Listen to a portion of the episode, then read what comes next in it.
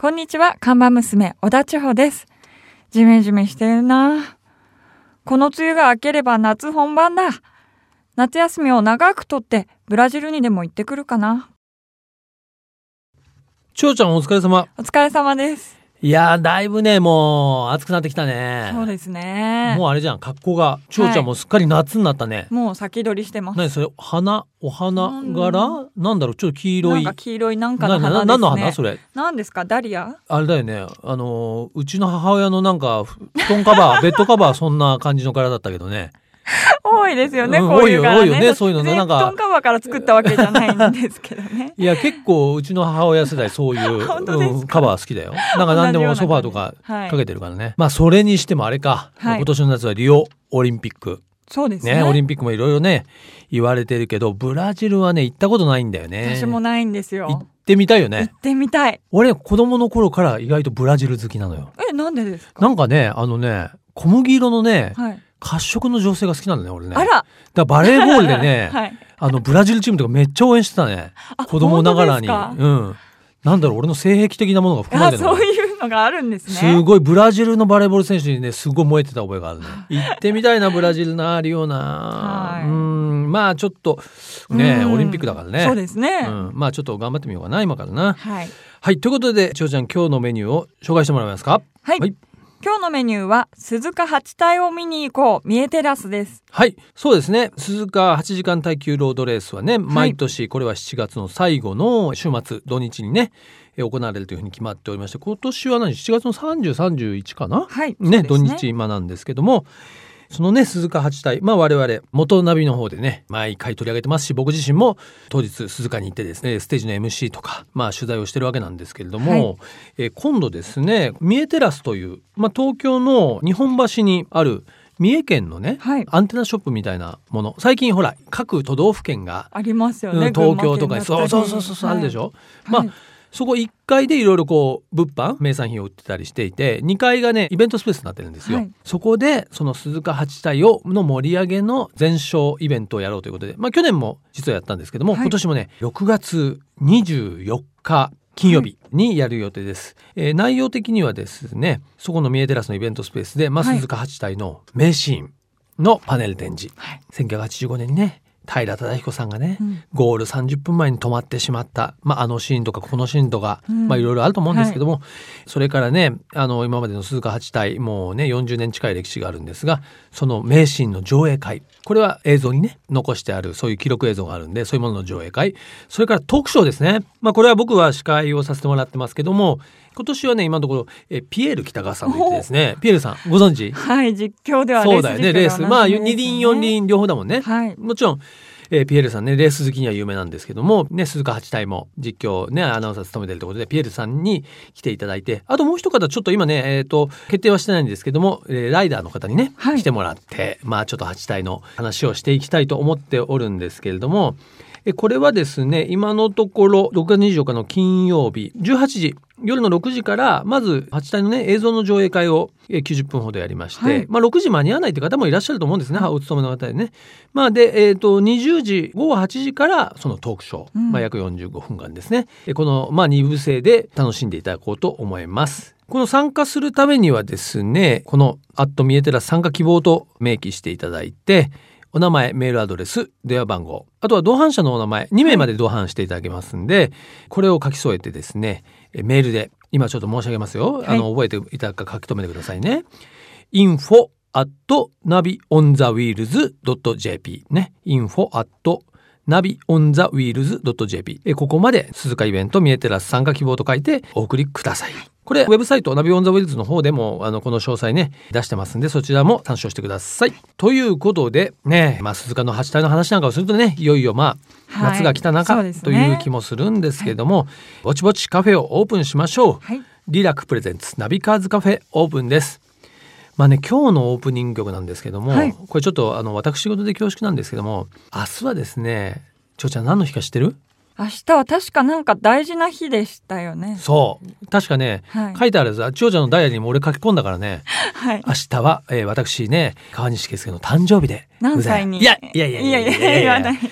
まあもうすぐ半世紀みたいな感じでね、はいえーありますけども、まあリーチです40代最後のはい。年に突入する記念すべき日ということで、はい。えーだからということではないんですけども今日はもう私のもう一存ではい。好きな 曲を自分へのバースデープレゼント。自分からいい自分へですかの自分からどうぞ自分へのちょっと寂しいけどね。ということで、はいまあさっき千穂ちゃんのちょっと夏服のこともはい。話をしたので、やっぱり夏の一曲ということで、はいい、いでしょうか。どうぞ。夏といえばやはりこの曲しかないと思います。歴史に残る名曲、早見優ちゃんで夏色のナンシー。自動車雑誌ナビカーズとリラクゼーションスタジオリラクがお届けするリラクプレゼンツナビカーズカフェ。カフェオーナーことナビカーズ編集長川西圭介と看板娘、小田地方のナビゲートでお届けしています。オーナー、お客さんがいらっしゃいました。こんにちは。いらっしゃいませ。こんにちは、日向涼子です。はい。ということでね、今日は遊びに来ていただきましたのはね、モデルさんにしてですね、まあ今はもうサイクリスト自転車乗りとして、えーすっかり有名でいらっしゃいますけどもね、日向涼子さんに遊びに来ていただきました。はいはい。まずはね、お話を伺う前にですね、えー当店ナビカーズカフェはですね、美味しいコーヒーをお出しさせていただいておるカフェなんでありますけども、はいお飲み物はどういうものがお好きですかですね。えっ、と7月に私イタリア行くので、美味しいエスプレッソ。はい。当店のね、うん得意なところだよねそうですね濃いめで出させていただきたいと思いますけどもね。はい、えーお飲み物をね、用意している間に簡単ではありますが、日向良子さんのご紹介をさせていただきたいと思うんですけれども、広告等を中心に活躍されるモデルさんが本業なんですが、はいね、今日、こちらに遊びに来ていただいたのもですね、自転車に、自転車乗りとしてですね、はい今や有名でして、あの、自転車のいろんなレースとかですね、サイクリングのアンバサダー、イベント、ゲストなどとしても活躍されておりますし、まあ、昨年になりますね2015年には、あのね有名なツール・ド・フランスの、ねステージを走るエタップ・ド・トゥールに参加されまして見事完走されましたね。まああのもちろん我々私どものねバイシクルナビもそうですし、まあ、自転車だけではなくえねヨガあるいは食に関する知識も豊富でらしてアスリートフードマイスターつまりこうスポーツとね、まあ、フードを結びつはけいるということなんですけども、資格も持ってらっしゃいますもう本当多岐にわたってえー活躍されるでもモデルさんでいいんですかはい。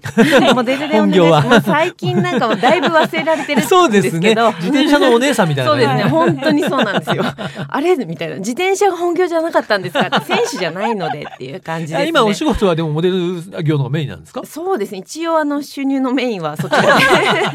あのいただいております。はい、はいね最近は本も出されてそ といううなことで、んでね、おかげさまで。ねえありがとう坂ございますバカ式知識ゼロからのロードバイク入門ってねもう帯がすごいです美しすぎる坂バカっいてやもう本当それ恥ずかしいんですよ。なんか私が言ってるみたいな感じになっちゃってるん あで美すけど。しすぎる、 そうまあ、最近ね美しすぎるって結構ありでまもす、ね、なんかまあバカだからいいかあなみそうたいな。あの打ち消されてますそうそうそうそううそう相殺されてるかなみたいな。そうですよね美しすぎるけどバカっていうねまあそこが憎めないね、はいえー、好感があり持がてとうござるいとます思いますけどねそれにしても日向涼子さんねでもそもそもという話なんですけども、日向さんまあモデルでね、はい。まあ、自転車、うんまあでも自転車に乗る方っていうのは、まあ、いっぱいいると思うんですけども、はいこの酒場かとまで呼ばれるようになった ね、まあ、はきいっかけですけど。最初はあのまあダイエットが目的であ。うんうん久しぶりに会ったヘアメイクさんが激痩せしていて、うんもう誰だかわかんないぐらいに久しぶりって言われてえそ男性男性だったんですけど、男性うん誰とか思ったらえこんな人と一緒に仕事したかなと思ったらわかんないぐらいそう、はい俺だよ俺みたいな10キロぐらい痩せたらしくって、うんうんその、まあ、ダイエットの理由が移動手段を全部自転車にしたっていうことだったんですね。へーあーそれいいと思ってえそれはクロスバイク的なものですいやか多分ロードだと思うんですよねロードバイクうんその時はちょっと私自身もスポーツバイクの違いが分からなかったのなるほでどなるほどタイヤ細いやつって言われてああれねみたいなそれぐらいのレベルだそっうたそんうでそすうそうねそう、へーで乗り始め痩せたかったんですかその時日向さそんの時私すごい食事制限に苦しんでたんですよ。であそうもな食んだべるのが大好きな ので、なるほど食べた我慢するのは辛いとそう食べるのも飲むのも大好きなので、うんもういや自転車乗ればいいじゃんって思って始めました。えうーんじゃあ最初自転車屋さんに行ってどんな感じで自転車買ったんですかえっと、まあ、それはネットで調べたら、うんなんかルイガノっていうあ自はい。じ転車はいはがいなんカナダかのねちょっとその店の一押しっぽかったのでちょっとおしゃれですよねそうそうルイガそノうはね街乗り系のイメージね見た目で買っちゃって、はいはいうんまあ、そしたらそれがロードバイクじゃなくてクロスバイクだったおんーですフね。ラットバーハンドそのうねそうそうロードバイクのつもりで買ったんですけどロードバイクが欲しかったんだけそうなどんですクロスバイクをまあそうそれもまたありがちじゃあそんな風にまあクロスバイクで始まった自転車ライフだったんですね、うんはい最初はじゃあまあいわゆる街乗り街乗りですね、うんうんほんとカフェ行ったりとかしてたんですけどもともと多分持久力が体力があったと思う んですよ。それでだんだんこう距離を伸ばしてって最初は鎌倉とか、うんあとまあ千葉の成田山うんうんうんとか行ったりとか、おお。まあそういうことをしてるうちに、まあ往復もうそうすると100キロコそーうスでぐらいになりますよもね。う小田原とかまで行けるようになっちゃって、まあ片道100キロですよ。そう行 けるようになっちゃって。 そうそれでもう私は、まあ、だんだんロードが欲しいってなってきて、あのまあ知人が譲ってくれたっていうそうなんだ。それがはあの初めてアルミのロードバイクでうんうしたね。んなるほど。まあ今はねカーボンなうんねロードそがうですね結構アルミのね。はいまあでもそれにしてもねそういう、今までき聞いたところの話ではまだサイクリング、はいツーリングあーレベルじゃないですかそうですよねこれがねやがなんでてやレースとかフィールドライムに向かっていくわけですよね。もう最初絶対嫌だったんですけど、うんそのまあ自転車続けてるうちに自転車雑誌の連載が始まったんですよ。モデルさんではい自転車乗れる人がいるから、そうですっねていうことでね。でその担当が酒場かって言われる元祖酒場か的存在の人で。なるほど、まあ連れてかれたんですよあーそそうれでいう編集者の方に出会ったそわうけですね、うんまあそれが運の尽 きなのか、ままあ今よりねなのか良良かかっったたねなのか分かんないんですけど、まあそれで連れてかれてその時はもう本当にもうひしんどかったんですけど、うんもうゴールした時のもう達成感が半端なくって、うんそれでもうその勢いでじゃあ、まあ、鶴戸八ヶ岳に出ましょうってその担当に言われ て、うん私なんかそのレースって思わなかったんですよなぜか。うんうんうんうんなんかちょっとしたロングライド山のあるロングなるほどあーはいはいラはイドイベントかなと思って「うんあいいですね出ます」って雑誌にも書いちゃっあてー言っちゃったんだうんそしたら後でレースって知って「えー私そういう人と戦うの大嫌いなんだけど」と思いなが ら出たら、まあ、初入賞う初ん出場で初入賞だったんで、まあ、そこから調子に乗っちゃった感じです、でね、私できるぞと。そうでもその後に出たあのマウント富士ヒルクライムっていうレースがあるんで、す富士山を登るレースがあるんですけど、うんまあ、そこでもう行けるよってみんなにうん目標タイム1時間30分っていうのがある程度の女性の中で強いよって言われるタイムなんですけど、うん一眼ねそうもう行けるよ行けるよって言われたのが行けなくって。うん初めてもう自転車の挫折ですよ。もうなんかそれまではもうどんどん距離も伸ばしたりうん入賞したりなるみほんどなにすごいすごいって言われてもう私才能あるプロになれるかもしれない。ぶっちゃけまあ何今を考えるとどうしたんだろうそう勘違いしちゃってたんですけどあこんなになんかそのでも挫折がやっぱりその自転車をまた楽しくさせてくれるというか。なるほうど。んちょっと体育会系ですね。そうなんですかね。 でもやっぱ富士山に登るっていうこと自体もすごく楽しかったので、まもあうハ富マり士ましたね山のヒルクライマーでも人気ですよね。そうですね。今まあ。年だと8500人わですおね。しかもそれだってね、うんもう打ち切りもうねそ募う集です締め切りもそうですそうですされちゃってその人数でそうでねすそねれを全然出たい方もっといっぱいいるんですもんうねん、だからまあ日本に酒場がどれだけいるんだっていう ね。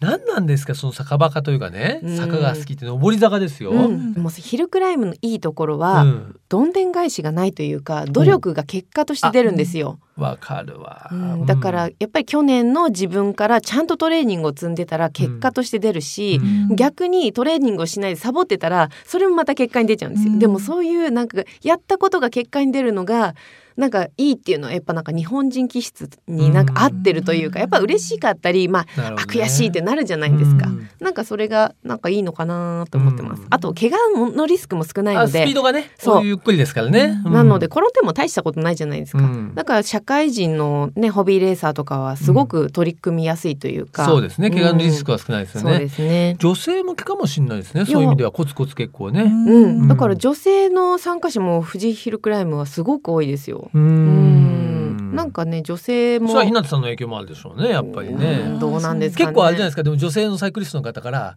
声かけられたりあるんじゃないですかいやでも本当におかげさまでなんうかんそういうふうに言っていただく方もいるので、うん本当ありがたい憧れですみねたいなうね、ん、でもねこの本にも書いたんですけど、え女性って結構惜しいところがあって、うんもうちょっと自転車のそのさっき言ったフィッティングだったえりをうんちゃんとすることによって多分私より早く走れるんじゃないかっていう女性いるんですよ。ああ才能があるというかね、うんうん基礎体力もあってねそうやっぱりマラソンやってた方とかはすごうくん心臓ができていたりとか、足はもいできてたりするので、うんなんかああ惜しいなってそういうのを聞かれた時にアドバイスするんですけど聞かれないとなんかちょっと余計なおばさんみたいなま感あじに なっちゃうんで。ね、あなた ね、みたいなそこうそうそうそうこはこうした方がいいわよとかって、そうそうそうなかなか言いづらいですようんね。そうなので、でも逆にどうしたらいいですかって言われたり相談されたりするとなんかこうした方がいいですよっていうことはし教えたりとかは、まあ、Facebook とかでもね、うんメッセンジャーとかいただくので、うん、でもあんまり教えると自分よりハグになっちゃうからやめた方がいい。 でもヒルクライムのいいとこ ろってあの着順じゃなくてその自分自身との戦いっていうかあタイムをで、うんあの同じレースだったらそタっイかそっかムであの自分用意ドンじゃないからね。そうなんですよ、うんやっぱりもうトップの選手だけなのでやっぱ着順を競えるのって、うんなのでそれでもやっぱりただから取り組みやすいというか、うん入賞できる人ばっかりがすごいんじゃなくて去年の自分に勝ったそうですね。そう今年の自分を褒めてあげようみたいなところがヒルクライムの良さだっ たなりするほるんですどよ努力が報われる。そう報われるんですなるほどね。はいいやーそこでねモデルにしてね美しすぎる酒場かヒルクライマーね、はいえー日向涼子さんに今日はお話を聞いてるわけですけれどもねちょっと時間がですね、ちょっと足りなくなってきてしまいまして本のお話ねあの本格的なちょっと酒場かの話にですね、はいちょっと踏み込めなかったんで、うんうんぜひ来週もあね遊そうですかびに来ていただきましはいてもうちょっとぜひぜひどの辺がバカなのかっていうのをですねじっくり伺ってね、参りたいと思いますお願がいしますぜひよろしくお願いします。はいということでねあのこのナビカーズカフェはですね遊びに来ていただいたゲストの方に、まあ、最後に一曲、まあ、リクエストソングまあ普通は、まあ、車の番組なんでねドライブソングなんかお伺いするんですが、はいはいはまあ日向さんですからどっちかというと自転車絡みの曲なのかなどちょっと、そうですねまあ何でも一曲ねリクエストいただきたいんですが、いかがいたしましょうか、ねえー、と私ミスタービッグっていうバンドがすごい好きで。まあね有名なバンドですねそうですロックバンねドですねあのトレーニングであのインドアトレーニングしてるんですけど、うんその時どうしてもやんなきゃいけないけどもう気が乗らない日ってある んですよ。はいはいはいその時にまあ聞いてるっていうか、まあ、自分のテンションを上げる上げるための曲で「あのダディ・ブラザー・ラバー・リドル・ボーイ」っていう曲があるので、うんそれをぜひかけていただけたらなと思ってます。じゃあこれを聞きながらやるとトレーニングがはいね、そうですはかどる曲ということね。そうですはいはい。アップに使ってアップに使っはてい。わかりました。ミスタービッグのね、ダディブラザーラバーリトルボーイを聞きながら、本日はね、モデルにして、ね、美しすぎるサイクリスト、日向良子さんね、お別れしたいと思いますが、日向さんありがとうございます。来週もよろしくお願いしありがとうまごす。ざいましたはいお願いします。ここからはアクティブライフナビと題しまして、スポーツ健康をテーマにアクティブに生活していくための情報をカテゴリーにとらわれず多角的な角度から発信していきます。はいということでね本日のアクティブライフナビなんですけどもえ先週6月4日5日と千葉県の幕張海浜公園で開催されましたレッドブルエアレースはいまあ昨年からですけどね、今年も引き続き開催されまして、まあ世界で8、年間8レースですかね。そのうちの一つがまあ日本の幕張に来るということでね、まあ大変盛り上がるわけですけども、まあ日本人のね、パイロットの室は谷い義秀さんもね、飛ばれていることでね、まああの、だいぶ2回目にしてですね、定着してきた感じがありますが、実は実は、あの、はいちょっと言いそびれていましたけども、私ね、その、レッドブルエアレースに、の数日前に、実は飛んでおります。お何かと言いますと、まあ実際そのエアレースをね、飛ぶのとほぼ同じ機体に、メディアとかですね、はいうんまああとはスポンサーの関係者。日本では確か今回ですね、僕を含めて10人かな ?10 人か11人。これは世界でまあ行われていて、まあ世界で8000ですから、まあ世界中でも100人いないって言ってましたけど、はい飛べる人は。すごいやらせていただきましてですね、はい飛んできたんですね。はで、これはね、会場は幕張のね、海浜公園なんですけども、まあ、ハンガーと言って、ハンガーっていうのは、あの、車のレースでいうとピット、はいパドック、ハンガーはね、えー浦安にあるんです。あでそう浦なんです安ねの公園のな海沿いの公園の中に、はいそのハンガーを作ってそこから飛び立ってで幕張の上空で競技をしてまた浦安に戻るっていうだからピットは別のところにあってそうなんです、ね、で一般の人はちょっとそはいの、い、わゆるピットでハンガーはまあはいなかなか見れないんそでうすでけすどよも、ねかっこよかったよハンガー、ねえもうねまあまあまあ F1 のパドックが超でっかくなったみたいなやつ、そこに飛行機が収まっていてですね、まあそこで乗ってきたんですけども、はいちなみにこのね市場用のね飛行機っていうのはパワーね315馬力で最高スピードはね420キロはい、まあ飛行機ですからねそうですねですごいよ機体の重量が645キロめちゃくちゃ軽いでしょまあだかそうらですねこれでねまあ確かに315馬力って言うとすごいんですけど、はいで当然プロペラ機なんですよね、でコックピットがタンデムって前と後ろにあって後ろ側がパイロット 怖いそうなんですよ。でね、なんかね、うわはいいろいろ健康状態のチェックとか書かされるんですけどね、はい僕はちなみにこれもう編集部からこの浦安に向かうときに、トップガンのサントラをかけながら行きましたから。お余裕じゃないですか余裕じゃないよよ。もうそうやって自分の気持ち、テンション上げるしかなかったんだ よ。もう今日は俺のことはマーベリックって呼んでくれってみんなに言ってたからね。もうトム・クルーズの気分になって、まあ、行きました。はいまあ実際は浦安から飛び立って、まあ全部で15分ぐらいだと思うんですけども結、構長いですね長いね。 長い。結構ね、もうあれですよ。その滑走路みたいなのないんですよ、ほとんど。えもう本当に短い上層。ヒュッてもう持ち上がって、ブワーンって上がって、はいで、上がって、あ、ま、なんか街が見えるのは浦安かなと思ったら、もうそこ幕張なの。えー、そう。で、幕張まで、はいもう2、3分って感じだよね。で、その幕張に行くと、その実際レースで使う、そのパイロンによはるいゲート、海の上にね、それがあって、そこの間を、ビューッと、遠くから行くと、絶対な間通れそうにないように見えるわけ。はいそこ通ったと思ったら、急上昇、90度ね、上に90度上に上昇して、はい水平になったと思ったら、今度はガクンってこう落ちたり、あとはぐらって横にローリング一回転したりね。まあ、ちなみにあの具合が悪くなったらこう指を下にはい下げるね、あのサムアップの逆みたいなアクションをしろって言われたんだけどちょっとあまり早々にねギブするのもちょっとあのプライドがありますから、まあ、それなりに我慢したしたんですけども、まああの途中でですね、はいちょっとあのだいぶ意識が遠のいてまあまあまあそこまでいけないけどちょっと 失神ちょっとやばいなって寸前あのあれですねちなみにエチケット袋は持ってましたねエチケット袋はえそねんな余握裕ないですり握りしめてましたけどこれを使うのもなんだなっていうのがあったんではいもうちょっと何にも言わないとね、はいどんどんどんどん技を繰り出してくれるんですうわよ。はいその熟練サーの、ビね、スでパイロットの方がね。はいだからもうそろそろいいみたいなこう指を出しましてあ出したんね。ですねそしたら戻ってくれましたけ ど、まあ確かにすごい体験なんだけど、うんなどかっなかとできな疲いれました。もう髪の毛が多分ね、もう真っ白になったと思います。この10 15分間で年。取っちゃった感じ、うんでもまあ本当にね、得難い体験でしたし、うんまあこれをね僕だけの思い出にしとくのはあれなんで、まあ、次のねはいナビカーゼ、まあ、リポートしたいと思いますけどもね,、はいねちょっともうすでにね先週終わりましたがはいレッドブルエアレースの話題でしたリラックプレゼンツナビカーズカフェオーナーの川西圭介と看板娘小田地方でお送りしてきましたはいねということで今日はですねモデルにして美しきサイクリストヒルクライマー日向涼子さんをお迎えしてはいお届けしたわけなんですけれども、まあ番組のね冒頭にも言いましたけどもねですね明日は大事な日私のね、まあ、誕生日というのは控えてますんそうでですね、えーまああの明日はね心の中で皆さん祝っていただければまあそれで十分でございますね、えー来週もえー一つ大人になった私がね ナビカーズカフェお届けしたいというふうに思っておりますはい、えーそれではこちらのナビカーズカフェでは皆さんからのメールお待ちしていますカフェのアドレスはナビカーズアットマーク FM 富士 .jp navicars アットマーク FM 富士 .jp までお待ちしています毎週日曜日午後4時からオープンする車好きが集まるカフェナビカーズカフェまた来週ですお車を運転中の皆さん安全運転でお願いしますリラクプレゼンツナビカーズカフェオーナーの川西圭介と看板娘小田千穂でしたそれでは皆さん楽しいドライブを来週もご来店お待ちしております Have a good coffee and drive